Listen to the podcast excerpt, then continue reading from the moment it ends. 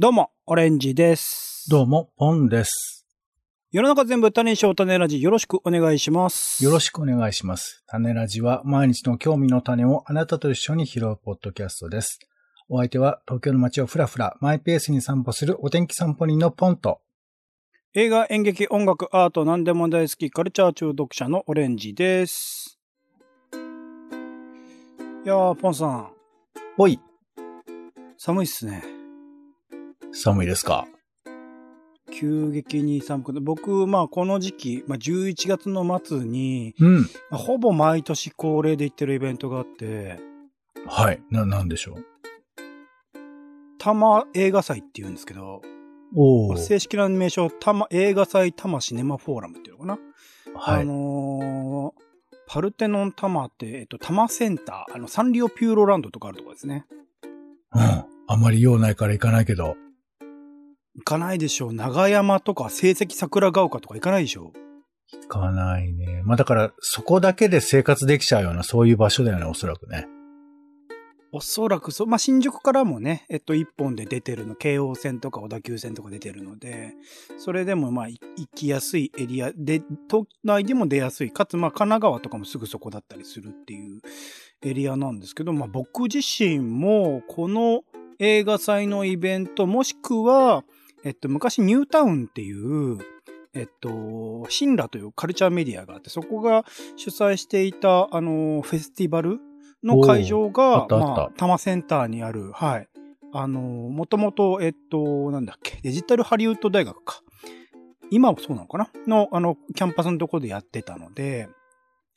そこは行ってたけど、でもまあほんとそんぐらいですよね。うん。でも、毎年のように行ってるので、本当に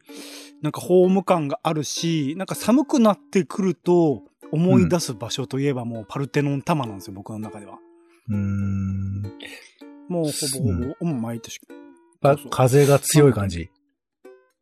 風強いし、なんて言うんだろう。あの、サンリオピューロランドに行く人も含めて、うん。やっぱ服装が冬になってるんですよね。いっぱい人いるしまあ、、その時期にそ行くからね。こにいる、そう、ファミリーの感じとかがもうダウン着てみたいな感じが、まあ、今日実はね、あの、それの授賞式、収録の、あのー配信の時点では、11その授賞月式の25とかなんだ。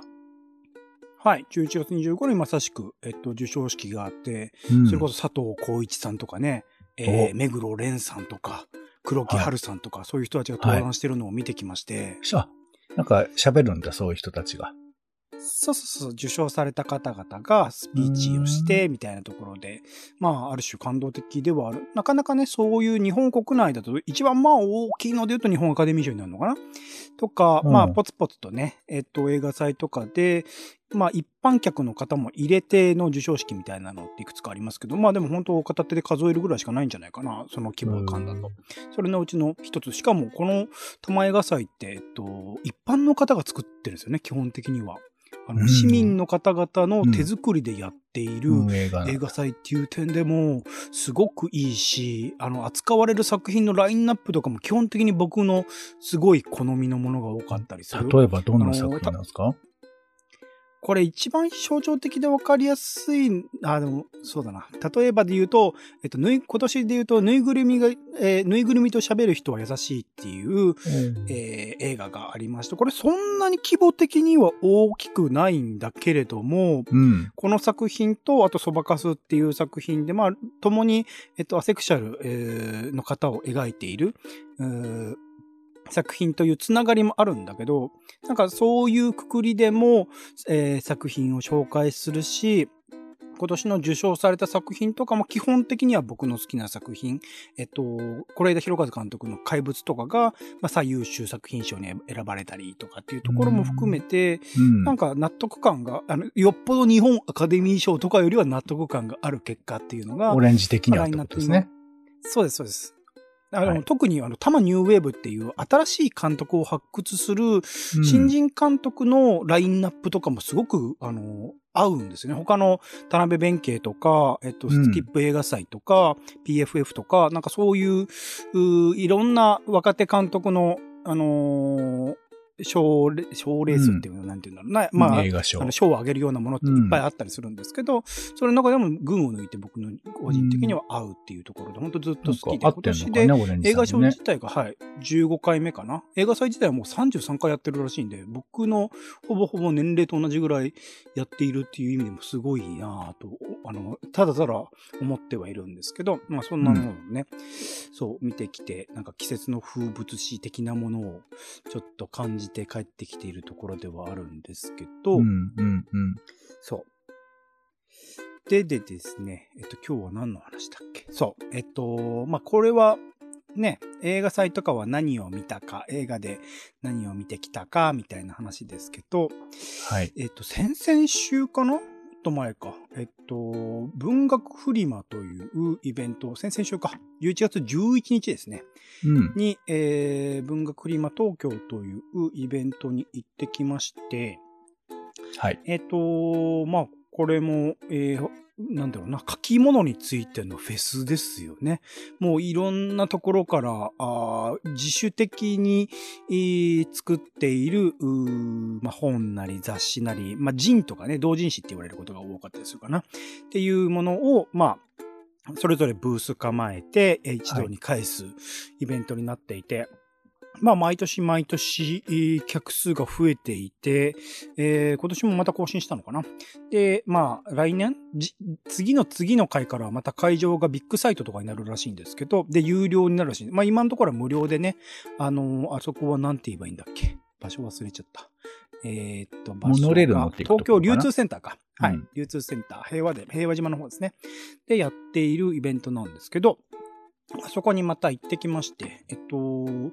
いくつか、まあ、事前にある程度調べた、そんなに、あの、確保できてる時間もなかったので、事前に、えー興味があるところを調べて行って買ってきているんですけど、まあ、その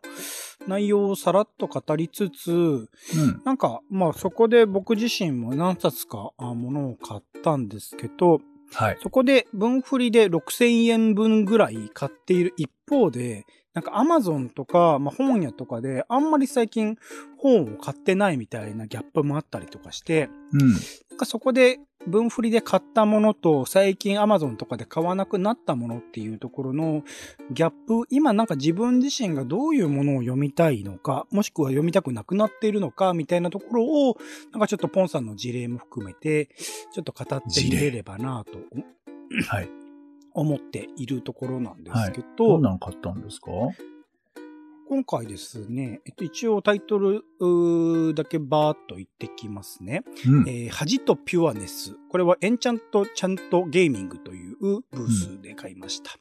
そして、えっと、嘘、USO って書くですね。嘘5。えーこちらは RN プレスさんが出しているところです。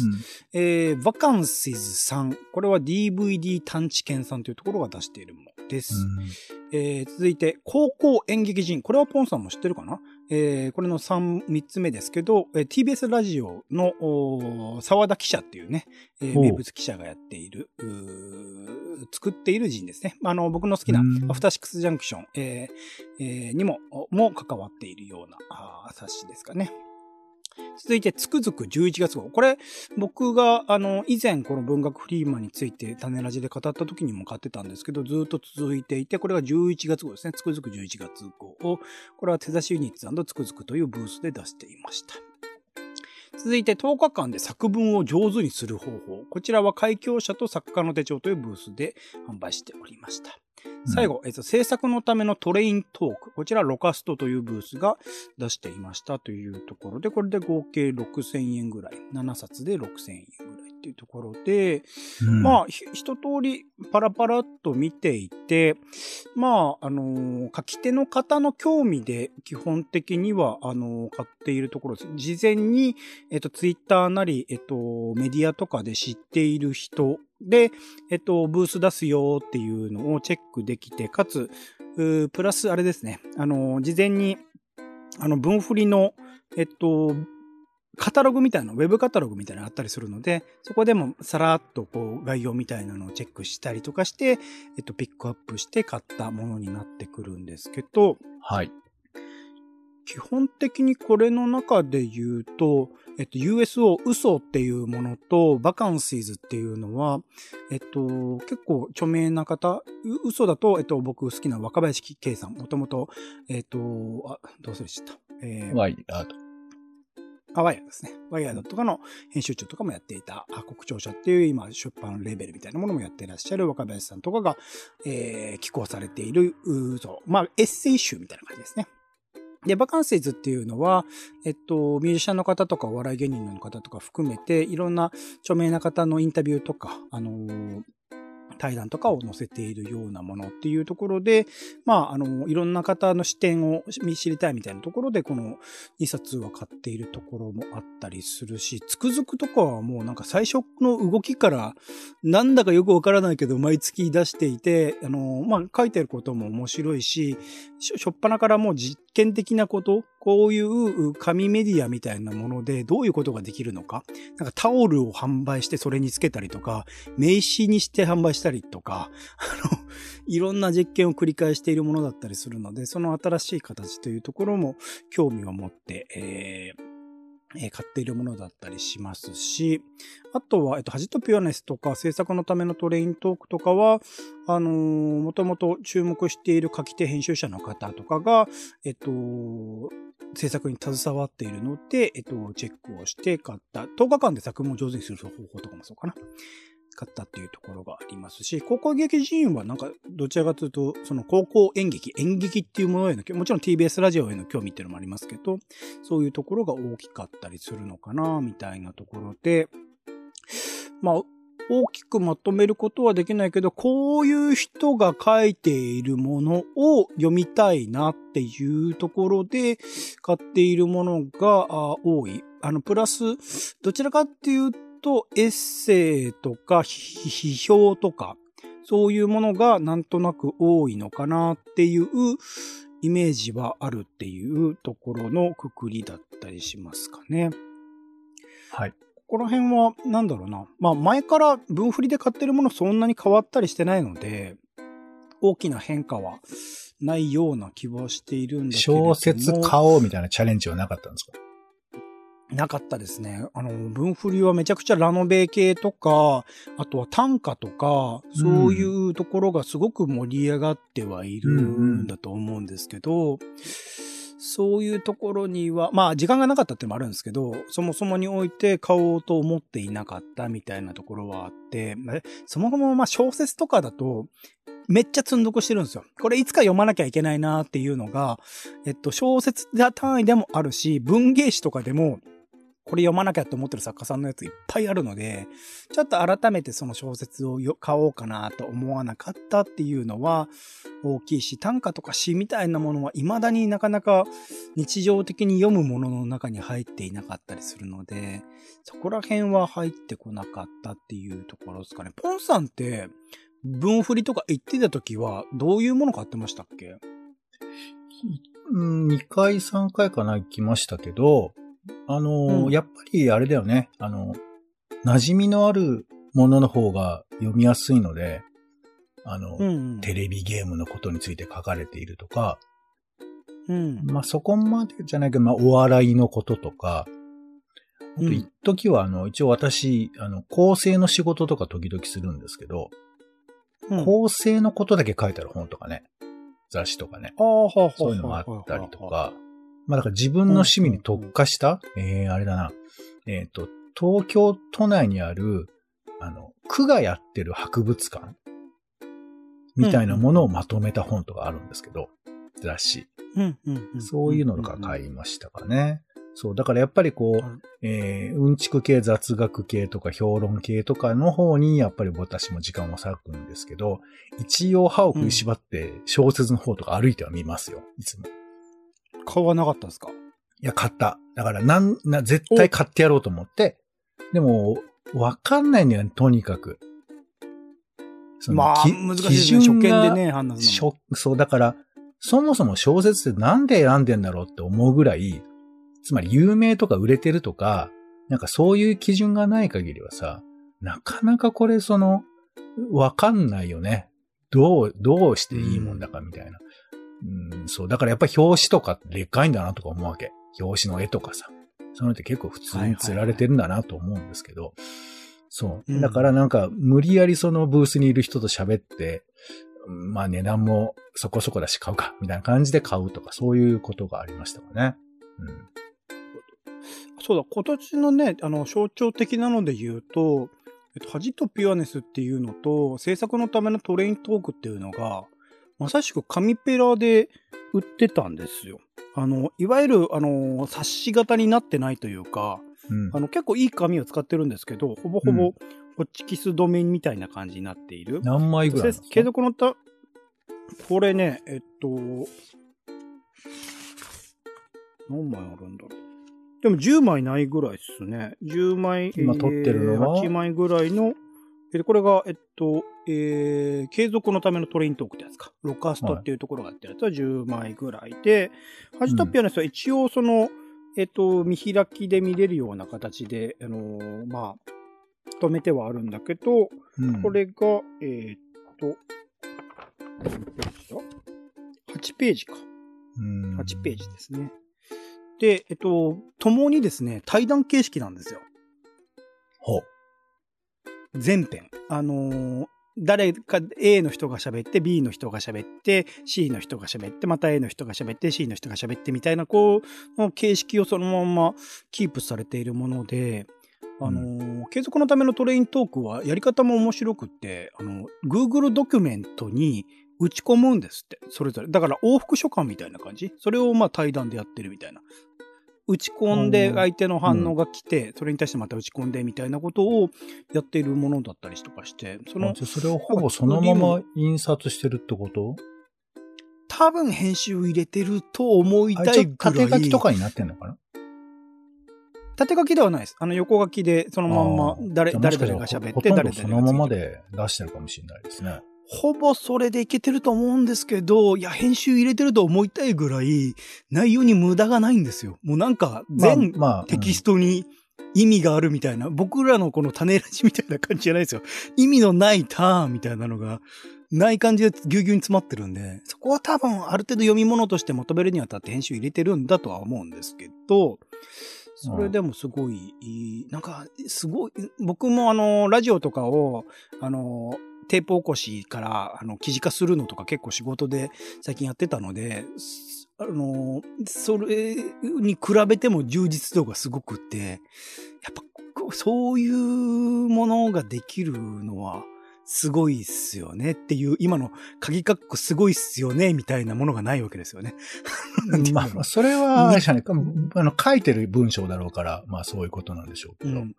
情報密度すげえなと。でもなんかそういうものも300円とかうん500円とか気軽な価格で買えたりとかして、うんそういうのもなんかすげえ。想定に1000円と力をかけすぎ。ないってことなのかな？もしかすると。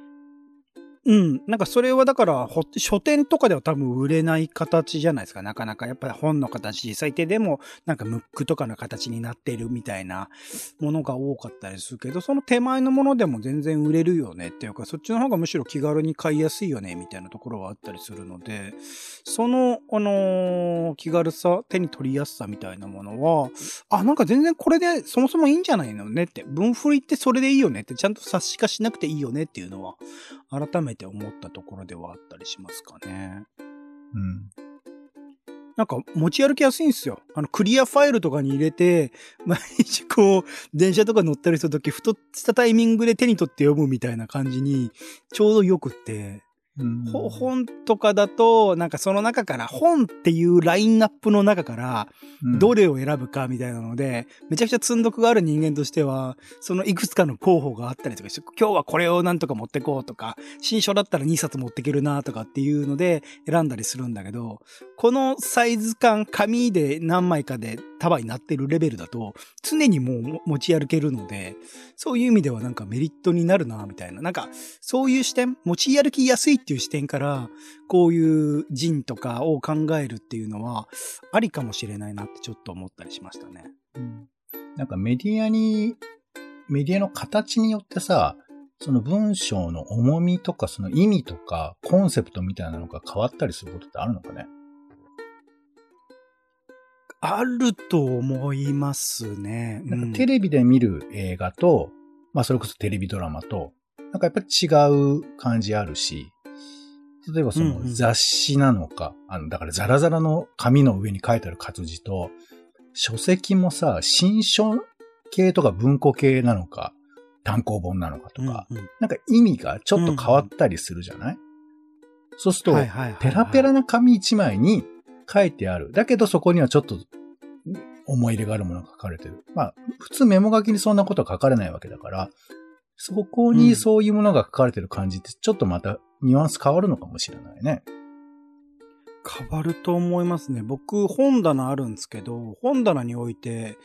なんか普通の本と同人誌、いわゆる同人誌すごくがっちり書籍化されてない、雑誌化されてない同人誌って棚分けてたりするんですよね。なんかその受け止め方、普段の保存の仕方とかも変わってくるし、多分読み方とかも、なんか文庫に当たるとき、新書に当たるとき、雑誌に当たるとき、ハードカバーに当たるとき、そして同人誌とか字に当たるときっていうのは、なんか違う感じってあって、それはね、やっぱ電子化されちゃうと、基本的に一律同じものになってきたりするので、その違いみたいなものは電子化がこれから進んで、それが当たり前になっていくと、あの、変わっていくものなのかもしれないですけどね。うん、まあだから逆にあえてメモ書きのようなもののフラットなところに、エッセイから小説から対談から全てが載っていくみたいな形の方が、このネットのブラウジングで見てる人たち、まあブラウザっていうか、まあスマホでみんな見てんだろうけど、その感じに近い感覚で見れるとかっていうのももしかしたらあるのかもしれないですね。そういう意味で言うと、スマホで読む感覚のものみたいなものを、確かに同人誌人みたいなので再現されてるかっていうと、難しいかもしれない。なんかそのサイズ感ってないかったですね。まあ多分あるんでしょうけど、あとは東京アートブックフェアとかに行くと多分そのフォーマットの実験みたいなのもやるところありそうなんで、そういうところに行ったら多分あるんでしょうけど、確かにスマホみたいな感覚みたいなもの面白いかもしれないですね。まあ、でも細かいこと言うと、まあスマホとその電子ペーパーとの違いとかありますけど、本体が発光してる機械を見るのと、はい、反射してみ、光を当てて見るものとでは、やっぱり人間の感覚器って違うんじゃねえかって、なんかすげえ細かいこと思ったりするけどね。うんうんうん。あると思いますね。それは、なんだろう、言語化できるのかな？できるんだろうな。科学的に何かはあるか、きっとあると思いますけど、でも、感覚的にもわかるところありますね。それは違うと思います、ね、まあ、疲れるとかそういうのはよく聞きますけど、なんかね、他にもありそうですよね。うん、目とか疲れるって、それこそロカストの伏見さんとかがそういうノート書いてましたよ。目がすごい疲れるって。それはあるある程度、その、電子ペーパー、あの、Kindle の、なんだっけ、ペーパーホワイトか、とかだと、ある程度和らぐかもしれないけど、でもパソコン見て、普段仕事でパソコン見ていて、スマホ見ていて、えー、まあ、何らかディスプレイ、僕だったらテレビを見てたりするから、そういうの考えると、まあ、どうしたって目が疲れるって思うと、なかなかね、あの、そう、あの、読みたいものとして考えると、目が疲れないものを読みたいっていうのは気持ちとしてあるかもしれないですね。なかなかそうはならないですけど、現実問題。ポンさん最近、一番最近買った本なんですか？いや、最近全然買ってないんですよね。買ってないんですけど、知り合いから、うん、あの、これ、持ってるんですよって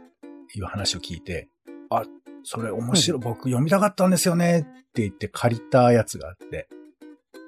はいはい。変態よいこ新聞って知ってます？なんか聞いたことあるけどわかんねえな。これね、えっ、ー、と、パルコ出版で出てたサブカルチャー誌でびっくりハウスっていうのがあるのよ。はいはい。で、このびっくりハウスの中にある読者投稿記事だけ載せてるコーナーみたいなものが、変態よいこ新聞っていうのがあって、うんうん、で、その変態よいこ新聞だけをまとめた本で変態よいこ新聞っていうのがありまして。最近出たんですか？これだからめちゃくちゃ古い。1982年とかに。生まれる前だ、俺。へえ。で、これを、表紙だけ僕も見たことはあったけど、ビックリハウスも当然その、全然現役の時通ってるわけじゃないから、うんうん、まあ、いつか読みたいなと、あの、えー、多分若い頃に別冊宝島とかあの、あと編集でこういう昔こういうのがありましたっていうので見てたものを持ってる人がいたから、うん。じゃあ変態横シムちょっとそれお借りしていいですかっつって借りてます、今。へー。いや、だからこれは僕がやっぱその、サブ、当時の僕が、全然どういうタイトルだけだと本当にわかんない。そうよね。だからね、これ見てもらうとわからんのよね。なんでか。だから本当に昔っぽい、えー表現、言語感を使いながら、まあなんていうか、コピーライターっぽい感じというか、ちょっとおふざけが過ぎてる感じっていうか、そういうふうなもの。まあちょっとね、あの、書いてる人とかで言うと、はいはいはいえー和田誠とか、えー無名時代の三浦淳とか、えーいう感じ。気候の人だとお YMO とか橋本治とか村上春樹とか。まあこういう名前を出しちゃうとね、あーはーって感じですけど、昔のまあサブカルチャーを支えたような人たち。でも本当にあれですね。ほぼ日っぽいですね、今のね。まあそうね。まあそれはぶ人脈的にはそういうこともあるんでしょうけど、まあそういう風な人たちが、にえーすごい前だよね、40年ぐらい前にやってたやつってことですね。これを、あの、噛み締めながら見てますよ。うん、うん、うん。なるほど。そ、そこまで遡らないと、もう触手が伸びないような状態になってるそんなことないんだけどね。。なんか、あの、まあ、手短に言えば、ず、ずっと読みたい本ってあるわけ。これ見たいなっていう。で、それのストックが、だんだん年食っていくと増えるわけなんだけど、だから読めてない本は、ずっと覚えてて、で、それがたまたま今手に入ったってだけだから、まあこれがそのふ古いからちょっと確かになんかおっさんの話みたいな感じはするんですけど、なんか自分の中で読みたいもののストックって、うん、まあ今だとすぐアクセスできるからちょっと違うのかもしれないけど、僕はなかなか手に入んなかったんで、あ、嬉しいなと思って、まあ、はい。久々というか初めてですけどね、はい。見てます。あ、でも、確かに最近僕、岩井俊二監督の作品が今年公開されたんで、うん。その当時、昔の岩井俊二監督の、あの雑誌とか、うん。あと、是枝裕和監督の雑誌とかを買ってたりするんで、うんちょっとまあその感覚にも近いのかな。昔買えなかった、買わなかったけど、今改めてみたいなところで言うと、ちょっと感覚的には近いかもしれないですけど、うん。そうね、なんか、でも一方でやっぱり、あの、同人誌とかに比べると、こん今、アマゾンとかで買う機会も減ってたりするので、なんかそういう求めるものの変化、ここでしか売ってないとか限定性みたいなもの、あとは、そのリアルタイムのその時期を捉えてキャプチャーしてるものみたいなものに惹かれるのかな、みたいなことを自分としては思ってたりするんですけど、まだちゃんとそこら辺は言語化できていないところですが、うんもうそろそろ時間が来たので、ここら辺でまたね、定期的にこういう読んだものとかの話はしたいなと思っております。はい。種ラジオはツイキャスでライブ配信しているほか、Spotify や Apple Podcast などで週2回配信中です。お好きなサービスでの登録やフォローお願いします。更新情報は Twitter でお知らせしています。また番組の感想やあなたが気になっている種の話もお待ちしております。公式サイト、種ラジ .com のお便りフォームからお送りください。はい。ということでお時間です。お相手はカルチャー中毒者のオレンジとお天気散歩にのポンでした。種ラジ。また